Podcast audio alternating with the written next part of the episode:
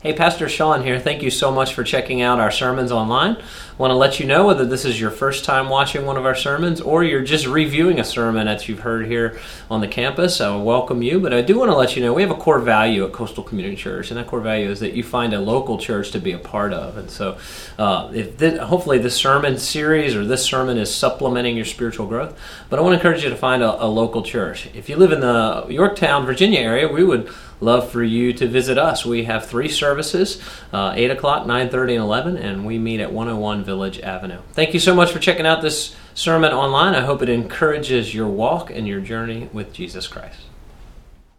Uh, do me a favor, get your Bible out, all right? We're going to start a new series, Strong in His Might, and uh, we are going to be looking at the armor of God found in Ephesians chapter six, and so if you have your Bible, I want to encourage you to turn there. Uh, if you don't have a Bible, uh, there's probably one in a chair in front of you, at least nearby, and if you don't own a Bible, do me a favor, take that one with you, okay? That would be our gift to you. We'd love for you to have a copy of God's Word, and uh, especially if you will commit to reading it on a regular basis. We know that it will it'll change your life. Okay, so Ephesians chapter six, I uh, ran into one of our small group leaders before the first service, and uh, he told me, he goes, man, we really took Pastor Joey's sermon to heart last week, that we really wanted to work and improve on Uh, on preparing for the Lord's Day, preparing for our corporate worship. And so we did what Pastor Joey said, and we wanted to meditate on the Scripture. And uh, and so I encouraged my whole small group to read the passage before this week. And lo and behold, it was one verse. Just didn't take that long. So uh, so one verse, all right? Don't try this at home, ladies and gentlemen. Only a preacher can take one verse and make a sermon, all right? So, uh, so Ephesians six, verse ten. It's where we're going to start, and uh, we actually have a, a resource that we want to offer you.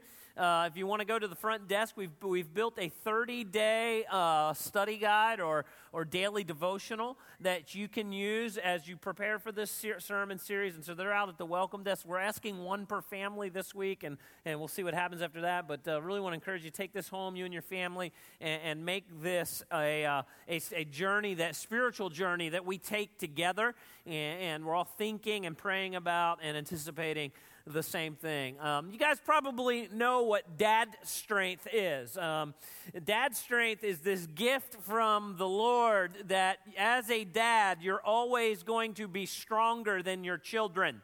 And uh, and so my fourteen-year-old son, this was a few years ago when he was fourteen, one day stood in his bedroom, and in all sincerity, he said, "Hey, Dad, I can take you." And I laughed, and I'm just like, "No, son, you, you really can't."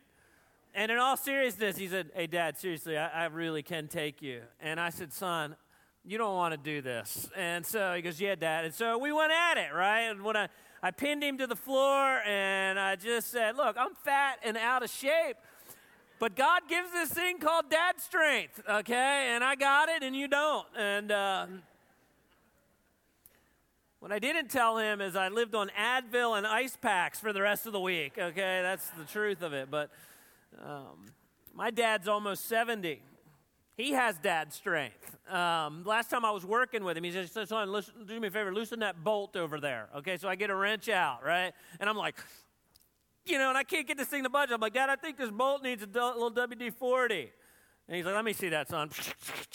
And I'm like, "What? You got to be kidding me. It's dad strength, right?" Of course, I was like, I probably loosened it for him a little bit before he got to it, but but dad strength. And so, you know, this morning, and I think one of the things that can be a danger with this passage of Scripture when we look at the Apostle Paul is not to take it in the context of the letter to the Ephesians. And in the letter to the Ephesians, the Apostle Paul starts really two full chapters explaining the gospel and talking about how we we we move and live and have our lives in Christ. And then he applies that in very specific ways throughout the letter, including our marriages and our homes and our churches. And and then he finishes with this, this spiritual battle that we fight, and he encourages us to put on the armor of God. But the armor of God is not this, this separate thing that, that we put on and then we, you know, we walk in our own strength. And I think a lot of times this passage is taught in this light and, and applied in this light. And, and what I want to encourage you this morning is that, but that the, the armor of God is Christ, and the rest of this sermon is going to point us back to how the gospel of Jesus Christ applies to the very specific pieces of armor that God calls us to put on in Christ in order to fight this thing called a spiritual battle. And so the encouragement is we walk in our dad's strength, right? That's not our own strength, but we're in Christ. He is our strength, and we are strong in His might. And so the armor of God is Christ. And I'm just going to repeat that throughout this sermon so that as we go to the next three weeks, you understand the armor of God is Christ. So do me a favor, look with me to Ephesians chapter six, verse ten. Paul writes, finally, so you know he's sum- summarizing the letter, be strong in the Lord and in the strength of His might. The rest of the sermon series rests on this verse. I want, I want you to understand this morning that the armor of God is being in Christ. Let me say that again. The armor of God is being in Christ. The armor of God is not standing in your own strength. The armor of God is not mustering up some kind of internal strength or internal fortitude.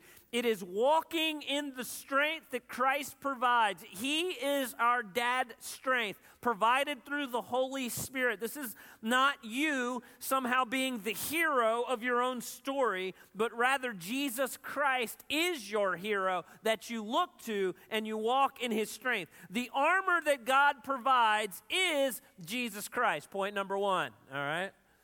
Now, that sounds really nebulous, doesn't it? What in the world does it mean to walk in Christ? What does that look like? If you're new to church life, but you've been around church people, they use really nebulous terms sometimes, right?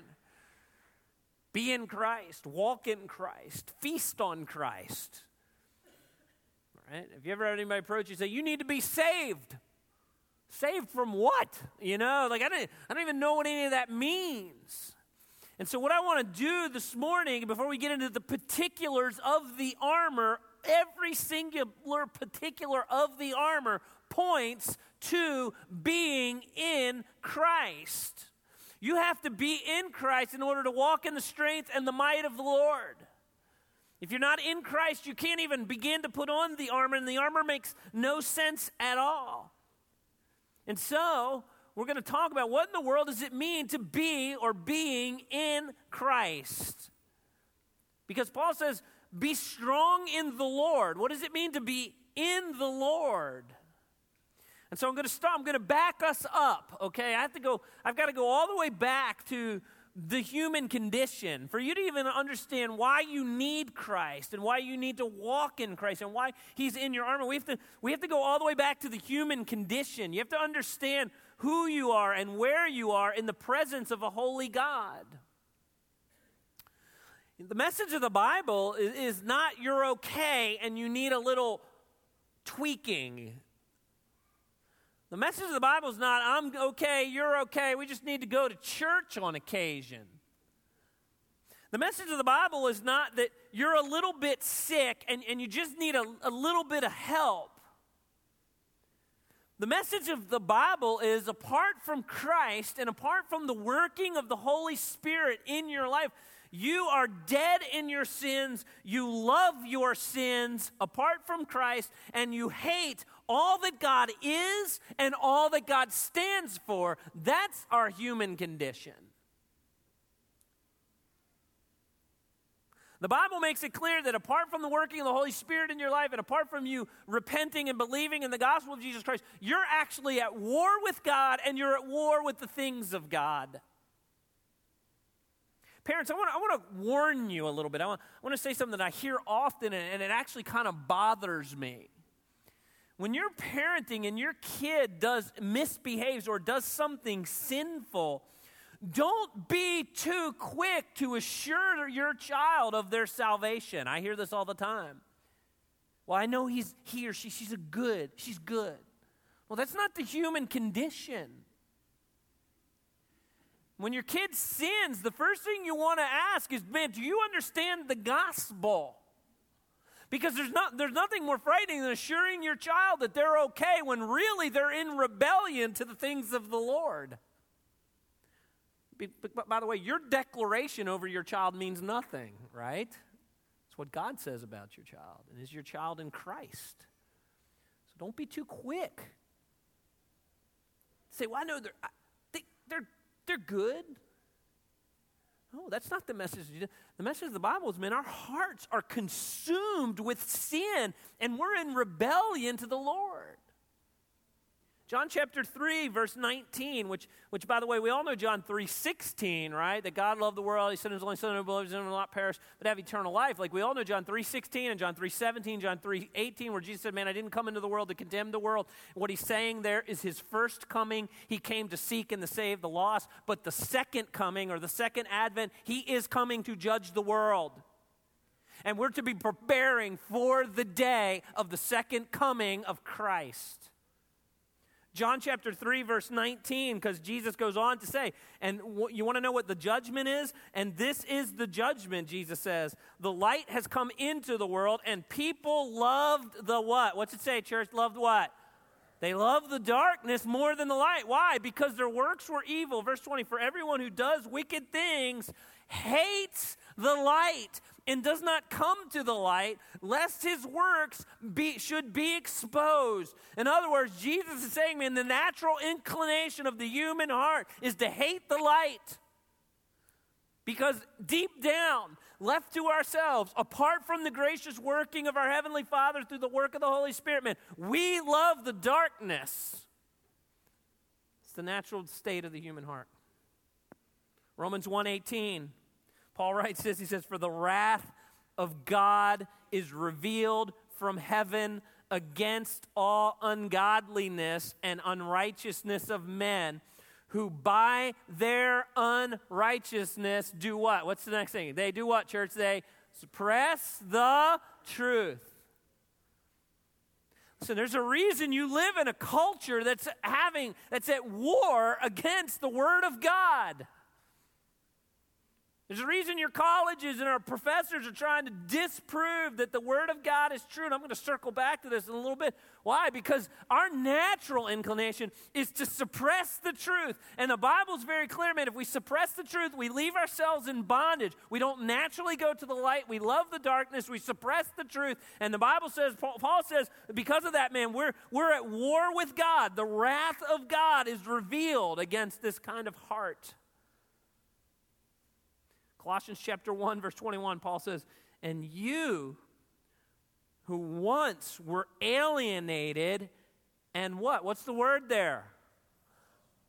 Your mind, apart from Christ, is hostile to the things of God.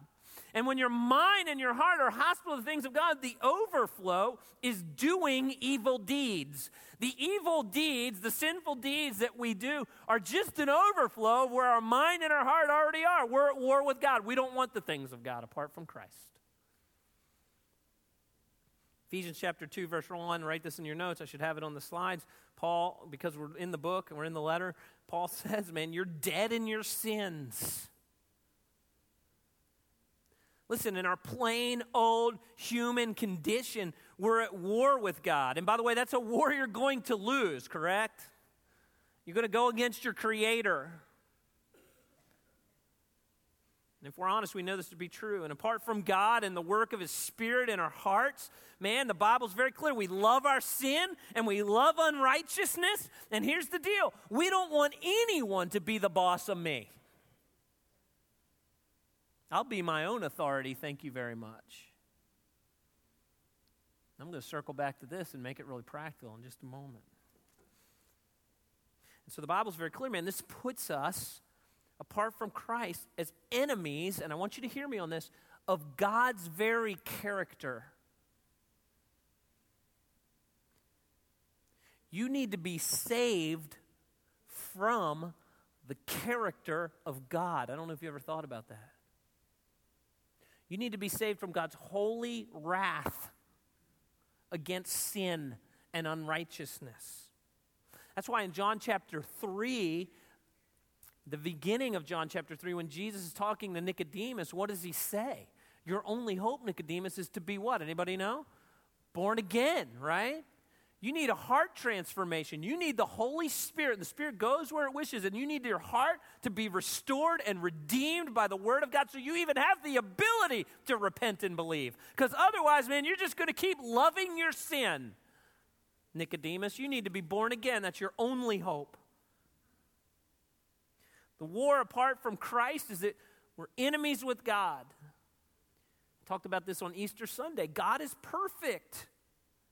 And so in order to go to heaven, guess what? We have to be perfect. And anyone that is imperfect will be justly condemned by the holy character of God. That's every single one of us in this room, apart from Christ. The message of the gospel is not be good or try hard or do your best or hope your good deeds outweigh your bad deeds. The message of the gospel is you need something much bigger than that. You need to be saved from the penalty of your sin. So when you run into a Christian and say, are you saved? They're talking about the fact that you're a sinner and you deserve the holy wrath of God and you need to be saved from the holy wrath of God. Where you're at war with your Creator. You need a Savior. In Mark chapter one, when Jesus started his earthly ministry, and I love this, I think it's so defining, and we're going to park here for a few minutes. Mark chapter one, verse fifteen, Jesus says this, the time is fulfilled, and the kingdom of God is at hand. In other words, we're close. There's two advents of Christ, right? There's the first advent where he came to seek and to save the lost. He came to tell us that God loves us, God saved us in the person and work of Christ. And there's a second coming where he's coming to judge the world and all of his enemies. And he's saying the kingdom of God is at hand. You better prepare for that second coming. And so how do we put on the armor? How do we walk in Christ? It's not this nebulous thing, ready? The time is fulfilled, Jesus said. The kingdom of God is at hand. What do we do? We repent and we believe in the gospel. By the way, what does gospel mean? Anybody know? Gospel means what? It means good news, right? Listen, I got to park on the bad news so you understand the good news. The problem with the American presentation of the gospel is it's incomplete. Most of the time when you go to a church and they present the gospel, what is it that we most often hear? You need to accept Jesus into your what? All right, only me and two other people. No one wants to say it. What if he calls me out? All right, that's the, that's the message we usually hear. You got to accept Jesus in your heart. That's incomplete. It's not incorrect. It's incomplete. That's the believe portion of Jesus' message. Believe upon Christ. Have him consume your heart. But you can't accept Jesus into your heart while you still love your sin. It, there's no, in that message, there's nothing to do with sin. And that's why when I present the gospel, I always do what Jesus did in Mark chapter one. The gospel is repent and believe in the good news. You want to put on the armor of Christ? Repent of your sin. Repentance of sin. And, and so to repent of sin, we have to understand what sin is, and we have to acknowledge it as sin. The word repentance, I mean the word sin, um, it's an archery term. It, it literally means to miss the mark. What mark have we missed? We've missed the mark of God's holy perfection. God, for us to go to heaven, demands perfection. He demands a bullseye, and we've missed the bullseye. And by the way, let me here, here comes the rabbit trail. It's going to get me in trouble. Ready? We're so bound up in our sin. Our hearts are so darkened in our own unrighteousness. Romans one, we don't we don't even, John three, we don't want the light, we want the darkness. Romans one, we don't want the truth, we suppress the truth. We're so bound up in our own thing that we can't even determine what is right, wrong, sinful, holy, moral, and good. We, that needs to happen for us. That's why we need the Word of God. That's why there's a cultural war right now on the Word of God. Because left to ourselves, man, we'll define morality, yes? I could sing a hundred songs that have been written in American culture that have somewhere in the song, it feels so right, it can't be what? Right? Name the song. Country song, secular song, whatever. It feels so right, it can't be wrong. See, we can't determine right and wrong on our own because we'll just leave it to what feels right in the moment. And it certainly can't be left up to the majority. See, that's the culture we live in. Majority rules, right? And so majority is now defining for us morality. This country has done some horrible, sinful things in the name of the majority. We've seen other countries incinerate six million Jews because the majority said it was okay. The majority can be wrong and sinful. We need help from outside of us to define right from wrong.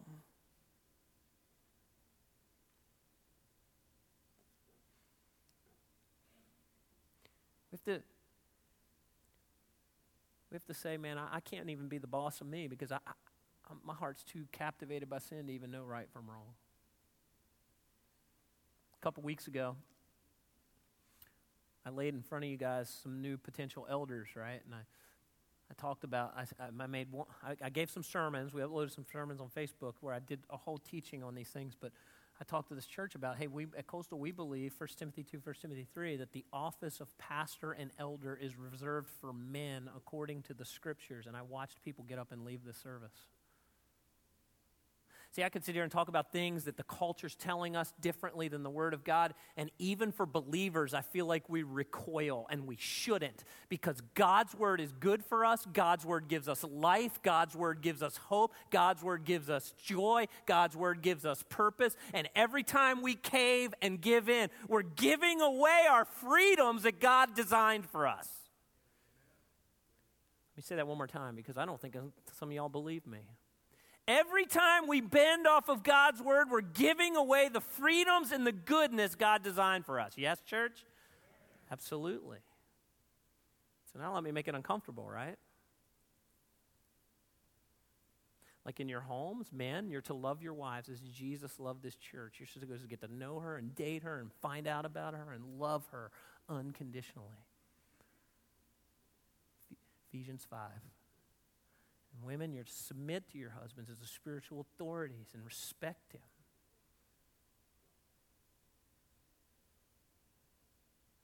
And there's authority in the country where Romans thirteen, we're to submit to our governments. There's authority in your church. You're to submit to your spiritual leaders. Children, you're to obey your parents. Ephesians chapter six, they're placed there as an authority over your life to protect you.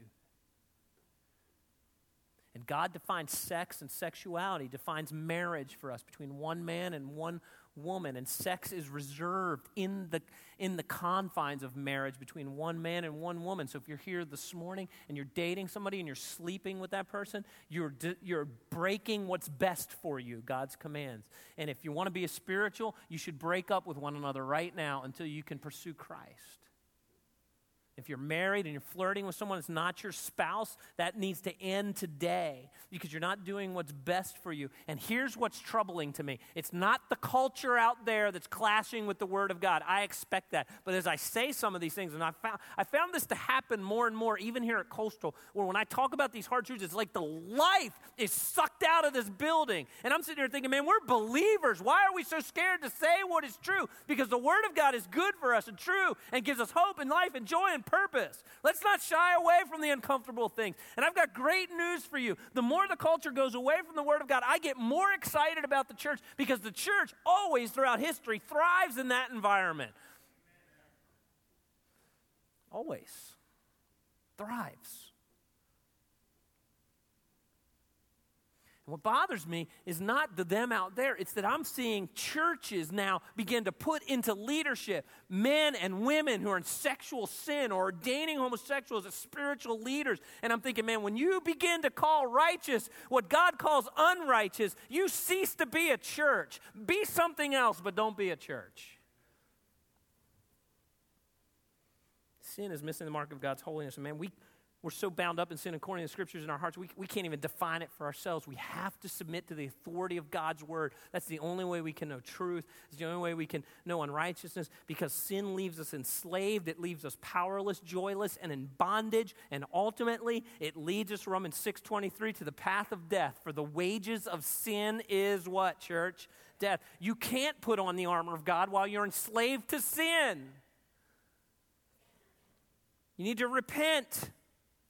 So the first step to repentance is acknowledging sin, even knowing what it is according to the scriptures. And secondly, repentance is literally to turn from sin. It's a one hundred eighty degree turn. I'm doing things my own way. Uh, the scriptures reveals to me what is sinful, and I repent, and I pursue something that's righteous and good and holy.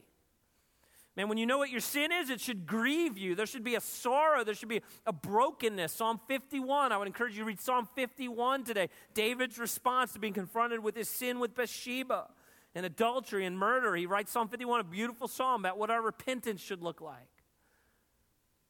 In fact, we, when you repent, you hate your sin so much that you're willing to do whatever you need to do to cut it out of your life. Pastor Joey made a great statement last week. I don't know if you picked up on it. He said, man, if you're struggling with pornography, be so serious about your hatred with sin, you're willing to get rid of your smartphone and just go to a dumb phone, because you're like, man, I don't want to even have that temptation in my pocket. Or in the seat next to me, or on the tabletop next to me, man. I'm just, I'm willing to take electronics seriously. And so repentance, though, and the message of the gospel is not just turning from something, okay? Because if we just say return, return from sin, your mind's going to constantly go, well, what is it? What is it? We have to turn to something, right? It's like with your children. Hey, kids, I don't go in the cookie jar today. Like, that's not going to be enough. They're going to be like, man, what is in that cookie jar? You got to give them something positive to do. Like, kids, turn from the cookie jar and go out and cut the yard. They'll be thrilled to do it. Okay, and so, so the gospel is, yes, it's turned from something, but it's also turned to something. Second Timothy two one, Paul says, you then, my child, be strengthened. How are we strengthened? By the grace that is in Christ Jesus. Our strength comes in believing. Repent and believe in the person and the work and the authority of Jesus Christ. We have to believe in Christ. He is our strength, according to the Apostle Paul. And what is the person of Jesus Christ? Well, Jesus is the Son of God. You, if you're going to be a Christian, you have to know who Jesus is. He's not just a prophet. He's the Son of God. At Christmas time, we call him Emmanuel, which means what? Anybody know? God what? With us, right? He tabernacled with us. John chapter one. He pitched his tent and he, he joined us in the flesh, God in flesh. He's one hundred percent God. He's one hundred percent man. It's a mysterious, it's a mystery to be sure, but he's been tempted in all the ways as we've been tempted, yet he has done it without sin. That is the person of Christ. And what is the work of Christ? Christ lived a perfect life. He was perfectly righteous. He never left a debt of injustice with either God or man. He was the perfect substitutionary atonement for our sin. Jesus, by the way, if you ever wonder, man, how much does God hate sin? All you have to do is read the Gospels and consider the broken body of Christ, where he was whipped beyond recognition until he was just a hanging piece of meat with a crown of thorns put on his head, and then he was crucified, one of the most suffering, elongated, elongated ways to ever die devised by man. This horrible crucifixion. And why did God do that? So that we have a picture of how much God God hates sin. And so when we take the Lord's Supper, man, it's not just this ritual that we do. We consider, man, God, that's how much God hates my sin, and that was the cost of my freedom. The broken body of Christ, the work of Christ. The biblical word for that is the word propitiation, that God, God just didn't forgive our sins. He paid for our sins through his son, Jesus Christ, the work of Jesus. Thank goodness we don't leave him on the cross, though. He was buried, and the work of Jesus, he rose again, authenticating his claims to be the very Son of God, the Messiah. So when I'm, as a believer, when I am tempted to sin, the greatest message that you can preach to your heart is the gospel of Jesus Christ. Don't just say, man, I got to stop this. I got to be good. Remind yourself of the incredible payment of God through it, that Jesus took from his Father when God poured out his holy wrath on Jesus. When you're tempted to sin, remind yourself, that was the payment for my disobedience. You preach the gospel to yourself. You preach the person and the work of Christ to your heart and mind. Jesus Christ is the armor of God. I love how Hebrews ten twenty-nine, I always say, I don't know exactly what he means, but the author of Hebrews says, man, we trample the blood of Christ underfoot. That terrifies me. It just makes it sound like you, you take what Jesus did and you make it common in your thinking and in your heart. And then Christ is coming again, the work of Christ. He's coming again. When he comes, the second advent, he's going to vanquish all of his enemies, the world, the flesh, and the devil. They will all be conquered fully and finally. And we're in the in-between time, what I call the now and not yet of the kingdom. Mark chapter one, the kingdom of God is at hand. Yes, the kingdom of God is not yet. Yes. Here's the incredible truth of the gospel. When you repent of your sin and you believe in who Jesus said he is, the right, the works of Jesus, his righteousness, are now graciously and mercifully and lovingly gifted to you by grace through faith alone. It's not earned. Isn't that great news? And so one day when you stand before God on the judgment seat, the judgment seat, and God says, why should I let you into heaven? All you say is, you know what? I took you at your word. You said if I repent of my sins and believe in your Son, that his righteousness becomes my righteousness. That's my only hope. And that's why we can stand together sometimes and we sing the song, man, our God is true to his promises. Why? Because we take him at his word. That's the gospel message. Thirdly, how do we put on Christ? How do we believe in Christ? We remember the authority of Christ. Paul says to be strong in the Lord. The word Lord is a, is a, is a positional word.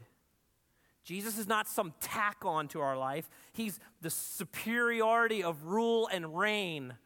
He's the object of our worship. He's our all in all. He's our hero. Romans chapter ten, verse nine and ten, Paul writes, because if you confess with your mouth that Jesus is what? What's it say, church? Lord. He, that's the position he has in my life. And God raised him from the dead. Man, I will be saved. Saved from what?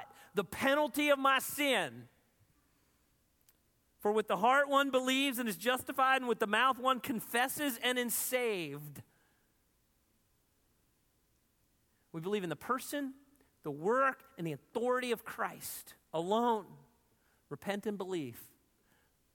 The armor of God is Christ, and when we put on Christ, we are in Christ. We're putting on the armor of God, and Paul then says, in that, when you're in Christ, you can be strong in the Lord and in the strength of his might. What is the strength of his might? Three things. I'm going to move through this. What is the strength of his might?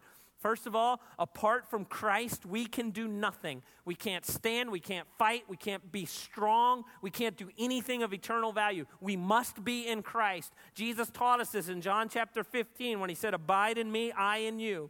As the branch cannot bear fruit by itself unless it abides in the vine, neither can you unless you abide in me. I am the vine, you're the branches. Whoever abides in me and I in him, he it is bears much that bears much fruit. For apart from me, you can do what, church? Nothing. You want to be strong in the Lord? You got to be in Christ. Christ is the armor. And the armor is Christ. And why is the armor Christ? Here's the second thing. Let's get Trinitarian, okay? We've offended our Creator. We're at wrath with our Heavenly Father. God, in his grace, substitutes his only Son as a punishment for our sin. He raises him from the dead by the Spirit of God. And the same Spirit that raised Christ from the dead now lives in us. The Spirit of Christ lives in us.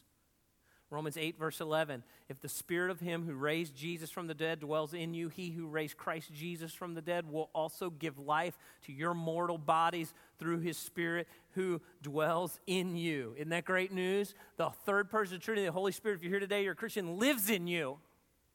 He's molding you. He's shaping you in the image of Christ. He is, Christ is the armor. Even the grave doesn't have final say over Christians. That's why we don't have to worry about death. Why? Because the same spirit that raised Christ from the dead now lives in us. How awesome is that? Church, the armor is Christ. When we put on Christ, we get his spirit and empowers us to become more and more like Christ. The final thing that the Spirit of God does, it gives us the perspective of Christ. And what is the perspective of Christ? It's to remember that life is just a temporary assignment to bring glory to him. Hebrews chapter twelve, verse two. The author of Hebrews says, we look to Jesus, who's the founder, the perfecter of our faith, who for the joy that was set before him endured the cross. How did he endure the cross? He thought ahead. He had an eternal perspective. He despised its shame, and now he's seated at the right hand of God, at the uh, right hand of the throne of God. Romans chapter eight, verse sixteen says, "The Spirit himself bears witness with our spirit that we are children of God, and if children, guess what? We're heirs. We're heirs of God and fellow heirs with Christ." You gain the inheritance of Christ, and I hope that inspires you. All the blessings that the Heavenly Father has poured out on his Son Jesus are ours when the Holy Spirit lives inside of us. We're heirs of God and fellow heirs with Christ. Here it is. Provided we suffer with him in order that we may also be glorified with him. We can endure difficulty because we have an eternal perspective. Why? Philippians four thirteen, I can do all things through Christ who gives me strength. Don't misquote that verse, by the way. Don't, you know, your your twelve-year-old's having a bad day on the sports field, and you look at him and say, listen, you can do it because you can do all things through Christ who gives you strength. You're going to be a professional athlete. It's a lie, all right? You can only do what God intends for you to do. And Philippians four thirteen is about, be, actually it's about contentment and suffering.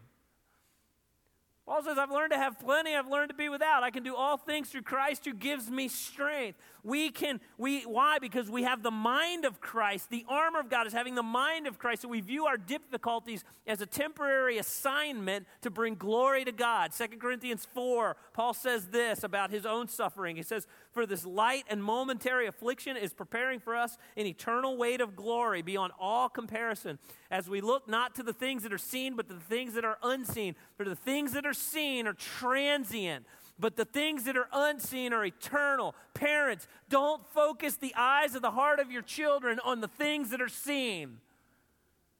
Don't make it all about the education. Don't make it all about the job. And all those things are important in order to bring glory to God, in order to be a godly family. Like, you have to make an income, and all that's important. But, man, those are things that are transient. Make sure your children know the gospel of Jesus Christ above all.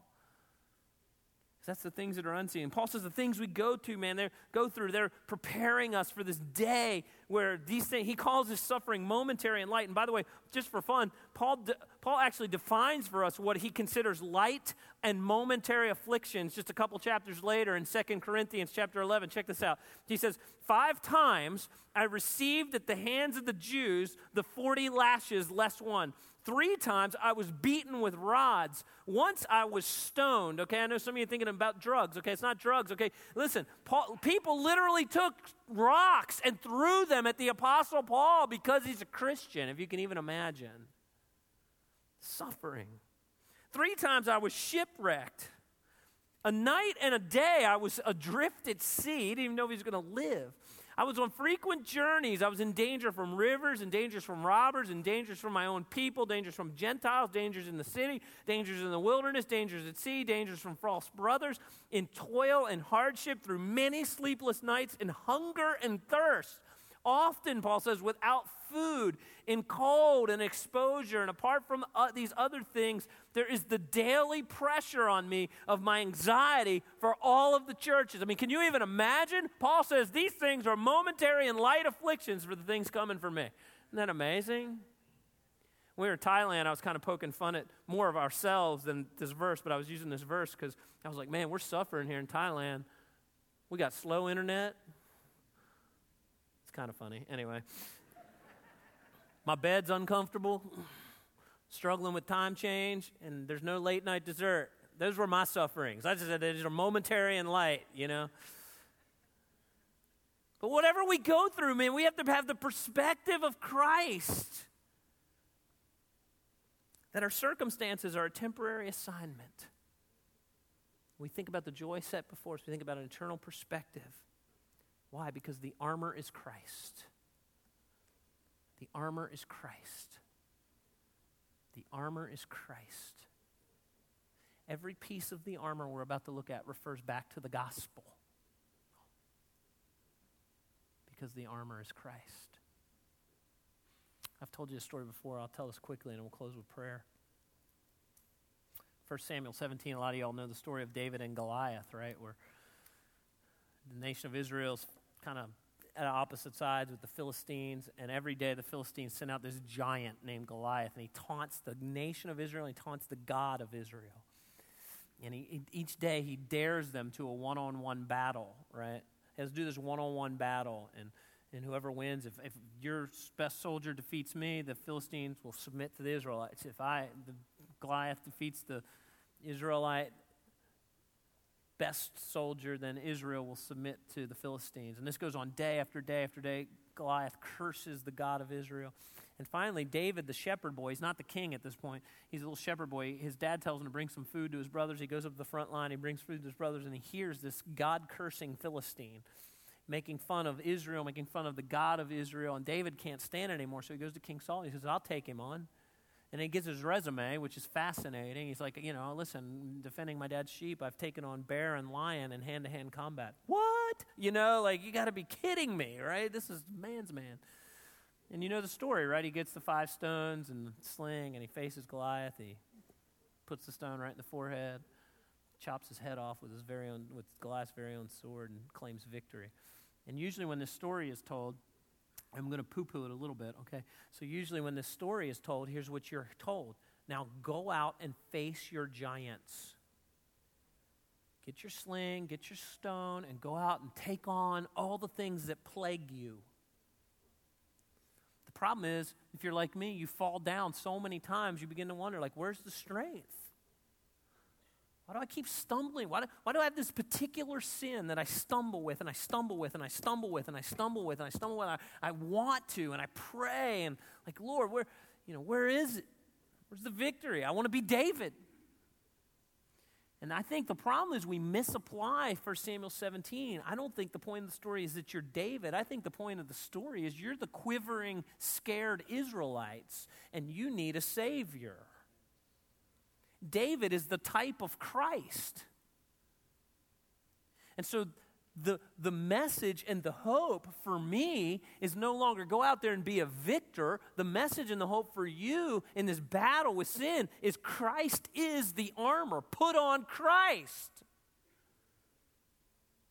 The reason you don't have any victory is because there's an idol in your heart that you think is going to bring you life, and you keep bowing to that sin, sexual sin, short temper, mismanagement of stewardship of funds. The list goes on and on and on because you think whatever, that somehow that's going to bring you life. You keep bowing to that idol, and I'm saying the message of the gospel is repent of that sin and feast on Christ. And what does it mean to feast on Christ? It means to contemplate the gospel. It means to be in His Word. It means to anticipate and be at corporate worship where we sing psalms, hymns, and spiritual songs that encourage our hearts. It means to surround yourselves with brothers and sisters in Christ that love you enough that when they see that you're walking on the path of death, they'll say, hey, listen, uh, I think you're on the path of death. I just want to correct your behavior because I know you want to feast on Christ. It means that you find a place to serve. Remember, this is our, what's our, what's our vision of Coastal? Con- uh, develop authentic followers of Christ who connect, grow, and serve. It means that you serve others. You fill your time with serving others with the mission and the purpose of the gospel. It means that you have other brothers in Christ that when the temptation's really hard in the middle of the night, they love you enough and you love them enough to call them to, man, I'm really struggling with a particular temptation or this particular sin. And that brother or sister in Christ says, hey, come on over and I'm going to help you walk the path of righteousness. It's not go out there and be your own enemy. It's feast on Christ at all cost because the armor is Christ. The message of the gospel is Christ. The life that you live is Christ. Mark chapter one, Jesus says, repent and believe in the gospel. That is the message that saves us. It's the message that grows us. It's the message that glorifies us. Never leave Christ.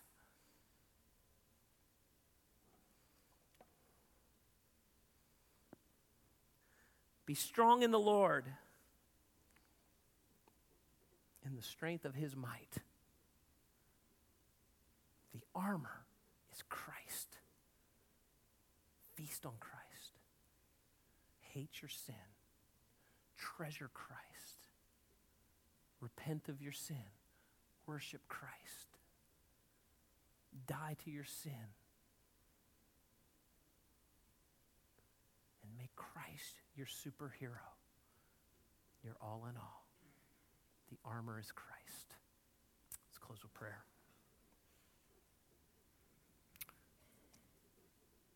Father, I think about the particular sins that I struggle with, and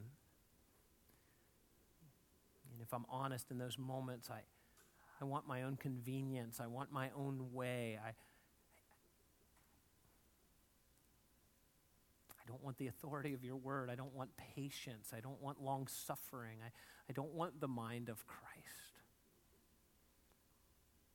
I've adopted the thinking of the world, where I just, I just want it to be safe, soft, easy, and comfortable all the time. And I confess that I need to turn from my idols and my sin. I need to feast on Christ, prayer, word, community. Psalms, hymns, and spiritual songs that uplift my mind and my soul. And for us as a church, God, that we would submit ourselves to your authority, the authority of your word, and above all else, worship Christ.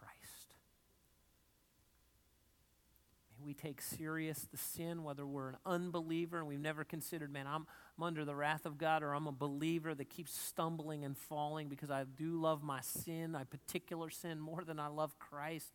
God, will we be a people that repent of our sin and we feast on Christ, his word, his community, his serving, singing, above all else. Because we believe your way is best, God. And you bring joy, and you bring hope, and you bring purpose, and you are the grantor of eternal life. And we give you thanks for that. As we go through this series, may we continually remember that the armor is Christ. May we be strong in the Lord and walk in the strength of his might. And it's in Jesus' name I pray. Amen.